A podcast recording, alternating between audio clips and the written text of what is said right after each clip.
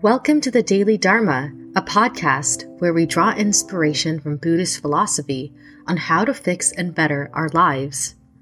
Join us as we dig through the archives of Buddhist texts, great teachers, and real life to grab an extra hit of wisdom to lift us up from the daily grind and find much needed peace. Hi, everyone. Welcome to the Daily Dharma. In this episode, we're going to be talking about opting out of samsara what it is, what it means, and how to take daily steps every day towards achieving this goal. So, first of all, I think many of us has either gotten a call or had conversations with or experienced this feeling of being in the edge and being on the edge essentially is feeling trapped in a situation that you feel just gives you no choice but to suffer. This can include being stuck in a living situation you don't like, being stuck in a job you don't like, being stuck with partners or responsibilities we don't like. Essentially, we feel that every cell in our body is just bursting with suffering because we are just stuck in a circumstance that doesn't allow us to feel joy. And when one person is stuck in a situation like that long enough, they start to feel that they themselves are just made of suffering. And I recently had a conversation with someone close to me where they essentially expressed this. They told me that they felt like there was nothing worth or meaningful in their life anymore because they just felt so much despair and suffering from the experiences they were having. And in hearing this, for me, what I felt is first of all, we can't just take full responsibility for all of our suffering. It's also the situations that we're in. When you're in, for example, a job where your coworkers are cruel to you, or your manager is unfair, can you truly say that you are only creating the suffering by yourself? The same could be said for when you're living in a place with roommates or with family that is bothering you and is not considerate and respectful of you. Even though all of these factors are not under your control, they're still causing you suffering. And so I think a big, big step of dismantling that sense of frustration is reducing the blame that you have on yourself.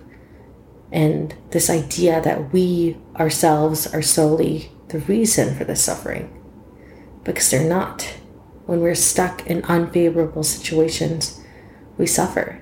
If those situations go away, if we have more autonomy and freedom and respect and fairness from others, we will definitely feel better.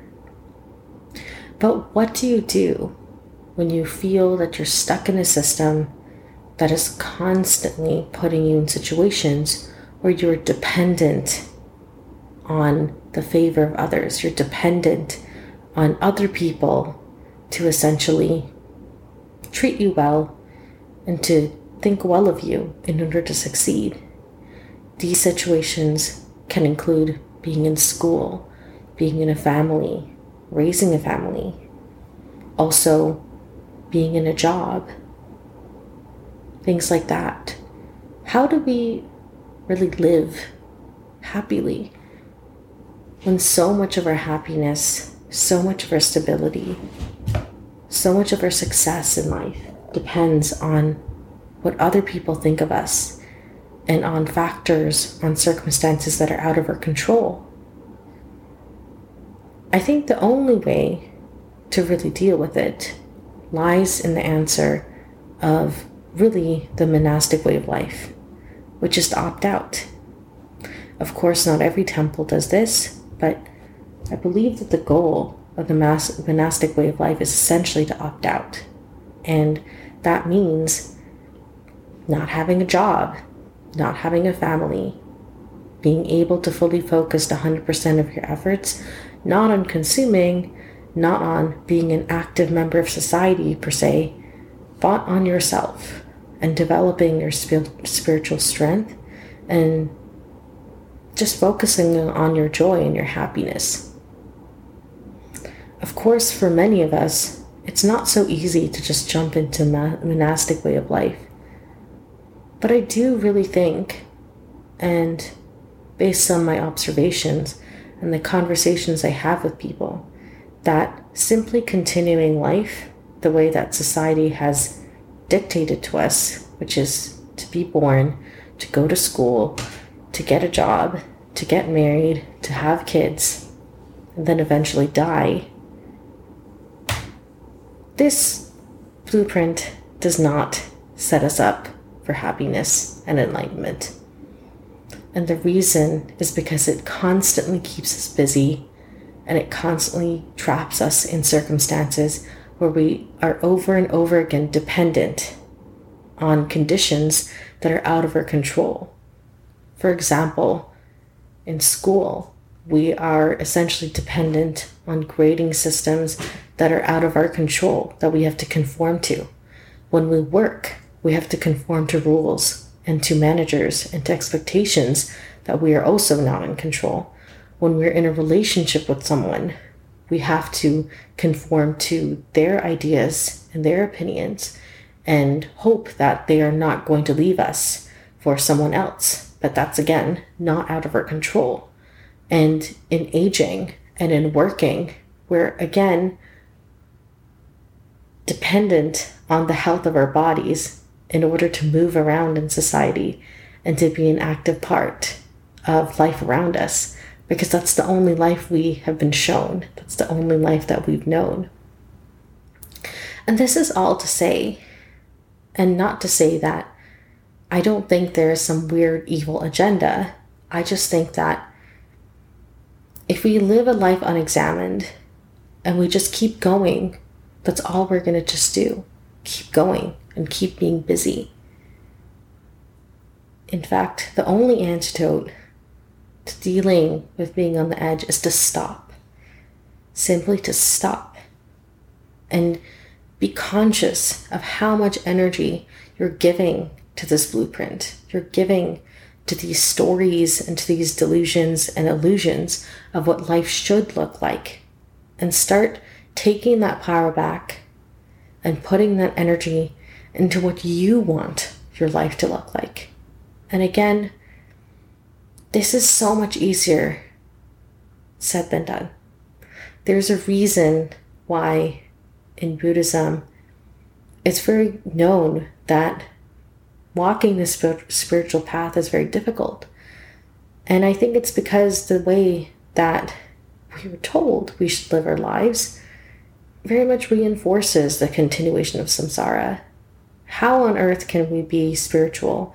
How on earth can we develop deeper self awareness and become so conscious of the causes of suffering in our minds that we stop suffering if we are so busy having a job, so busy raising a family, so busy trying to deal with our, the plans of retirement and saving for retirement. How do you do all of those things and also work on your way to becoming enlightened? I don't think those two goals really go together. And without even knowing, the cycle of life, as dictated by the blueprint in society, actually pushes us to continue samsara, not to end it. And the only way to end it, the only way to really live a spiritually aware life is to slowly start opting out of all of those factors pushing us to keep putting ourselves in situations, to keep putting ourselves and setting us, ourselves with expectations that things should go a certain way, that we need to depend on others, depend on circumstances for our success. Of course, this comes in many stages. I think the easiest stage and the first stage is mentally to disengage. And I think this is as simple as observing your everyday life and becoming aware of the multiple pull factors that are essentially screaming for your attention and pulling you to go, go, go to fulfill this blueprint that society has given us. So, the way to really stop this cycle for yourself and to opt out and to finally create some peace, it begins with observation. Every day in your life, try and identify one thing that you can say no to, one thing that is pulling you towards this blueprint that you can say no to. This can be as simple as the urge to buy more, to consume more when you know you don't need it. By learning to tame that desire, you are instead putting that time and energy and money into something else within yourself that is more nurturing, that is more spiritual, that is more fulfilling. Another way to do this is to say no to an abusive situation, whether that is within your relationship, your work, with your family. I believe that taking power in your life begins by saying no to the push factors that are essentially asking you to go faster, go perform higher, to jump more, to keep going, going, going until we stop and until we re- recognize that our suffering is not just because it's all in our heads, but rather we're stuck with expectations and situations that set us up for failure, we'll never stop suffering. And it's only when we learn to stop every day, at least once a day, and continue going on that path, that we slowly start to reel ourselves in and readjust our expectations, readjust our goals, instead of following this path which is dependent on a million different factors that are out of our control, we start thinking like, my only goal in life is to feel joy, is to feel calm, is to develop compassion for myself and others. When we readjust our view of life, where our happiness comes from changes. Even when bad things happen in different facets of, facets of our lives, we're less affected by them because we realize that that's not why we're here. We're not here to work a job or to raise children or to save for retirement. We're here to feel joy.